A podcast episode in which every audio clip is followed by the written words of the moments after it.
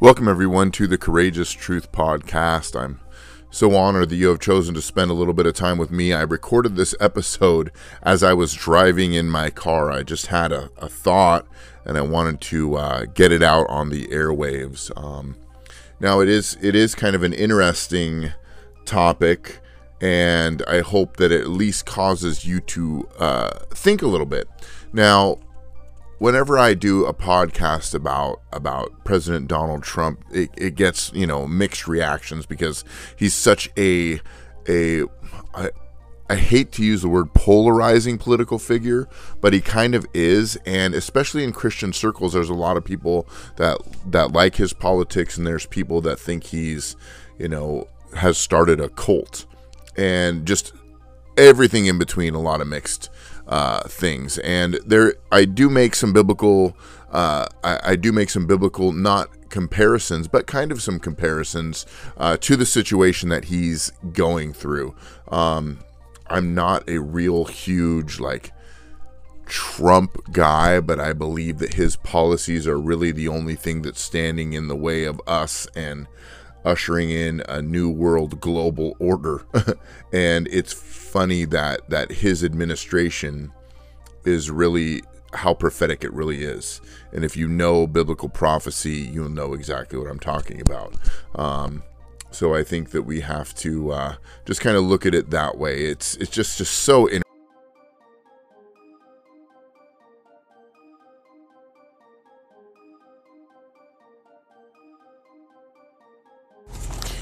Welcome, everyone, to the Courageous Truth Podcast. As always, I am honored that you have chosen to spend a little bit of time with me today. My name is Eric Lundberg. If you are new to the program, there's not a lot to this podcast. I started this podcast a few years ago because I felt like a lot of uh, people were waking up to the overstep of government and some of the cultural issues that are, dare I say, wicked fact, I do dare say that because it's true. And I, I just felt like I wanted to have a, a podcast that really helped us have uh, a courageous stand and a courageous voice in this hour, looking at it, uh, the world through the lens of God's Word. And I think people are, are dying for the truth. I think people are either looking for the truth or they're hiding from the truth. Either way, we want to uh, we want to create a space that primarily just equips people to uh, be courageous in this hour. I had an interesting thought um, earlier today uh, as I was driving to the job site. In fact, you may notice that I am in my vehicle right now, uh, driving to the lumber yard. Um, but I had this thought today, and it almost seems like it's almost a, a blasphemous thought in a way uh, maybe not in a religious way, but a, a, a at least political and uh, socio-economical way. Maybe that's a good word. But it almost seemed like blasphemy. And I had a thought, and the thought was Is Donald Trump a man after God's own heart? Is Donald Trump a righteous man? Now, the name Donald Trump makes everyone feel some kind of way, doesn't it? Doesn't the name Donald Trump polarize and separate and bring people together and give people hope and encouragement and a cause? But is Donald Trump a man after God's own heart? And I almost had to slap myself across the face for even thinking that out loud. You think about King David. King David was an adulterer, which in so many ways Donald Trump is accused of being. David was a murderer. David was a criminal. David was on the run when he was innocent, and he was in the palace when he was guilty. That's a powerful thought. Now, as I've been thinking about, you know, we, Donald Trump's indicted, he's in a Manhattan court, which I think is such a slap in the face. Uh, you know, because the bottom line is Trump is a very underappreciated public servant you can say what you want about his personality or about his voice. I don't, I'm, I'm, I think that we've been so conditioned to a smooth talking, late night host, cigar, Hennessy drinking type of a personality in Barack Obama. That is a likable human being. Unfortunately, he was also you know, a war criminal and a soc- uh, and a, a socialist at the core of who he was, but and his and his policies showed that. But we're so used to that type of a personality in the White House that we don't like it when someone comes who's a little bit of a rough talker and who is a little bit more blunt in what he does. Now, I will say this about Trump. Trump is a President Donald Trump is a hired hand for the American people. We elected him actually two times to do what was best for America, as a president should do. And of course, as he was doing what was best for America, or at least attempting to do what was best for America, everybody got mad at him for whatever reason. Because what's best for America isn't what's best for the politicians on both sides of the aisle sitting in Washington D.C. and in courts and and and and state houses all across America. What's good for America is not good for them. So that's why they hated Donald Trump. That's why they hated him so much that they chased him into the court of law to try to put him behind bars. Now, you parallel this with King David.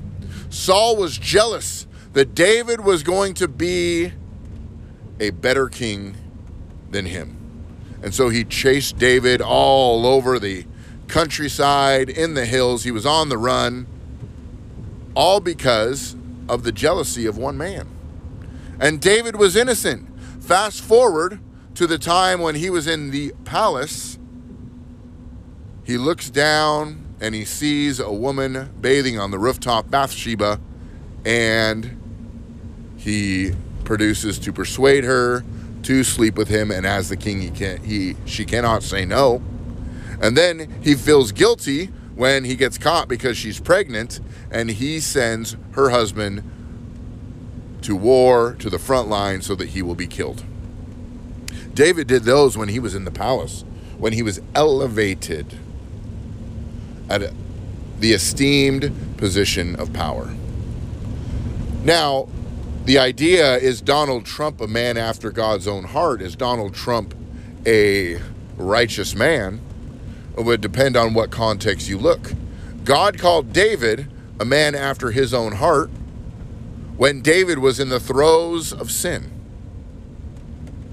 And God and David cried out to God when he was innocent.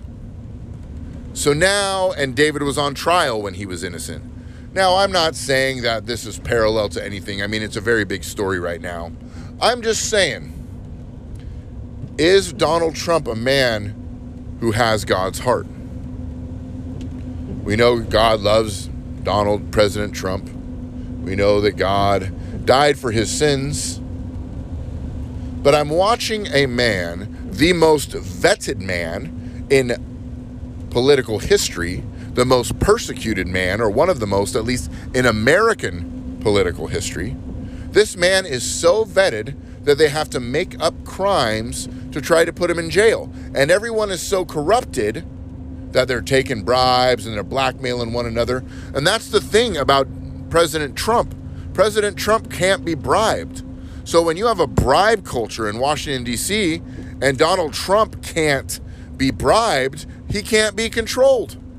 And so now they're just trying to destroy him, they're trying to humiliate him, and all for documents that we that have been proven that they aren't true. Now there is the court of law and the indictment is actually real, but what is the intent behind the DA out there? We know it's to destroy Donald Trump because it makes him look good.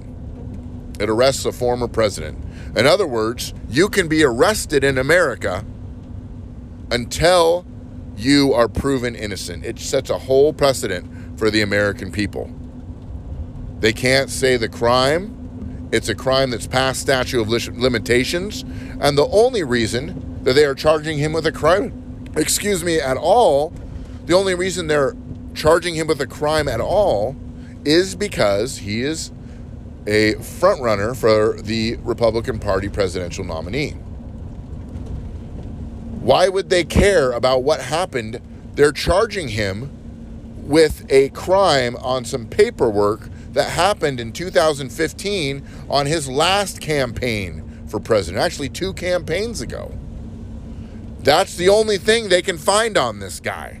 They have drug him through court, they have raided his house. They're just making up stuff as long as they go. And everyone hates him so much because he can't be controlled or bought or to play the game that they want him to play. And if they destroy him, there's nobody standing in the way. Anybody can be bought and sold, but when you can't be bought and sold, you create a problem. And isn't that what this is all about? Exposing evil and reestablishing good and morality in our nation? Isn't that what this political battle is all about? So, is Trump a righteous man? The question would be Are you righteous? The same sins that dwell in the heart of any politician dwell in our hearts as well. When we live a lifestyle of repentance, which we talked about last time, we can create more clean hands and pure hearts, which makes us righteous before God and makes us a man or woman after God's own heart. And I just wanted to throw those thoughts out there, not to arrive at any destination or with any solution or with any uh, solid foundation or line of thinking. I just wanted to bring it up for you to think about.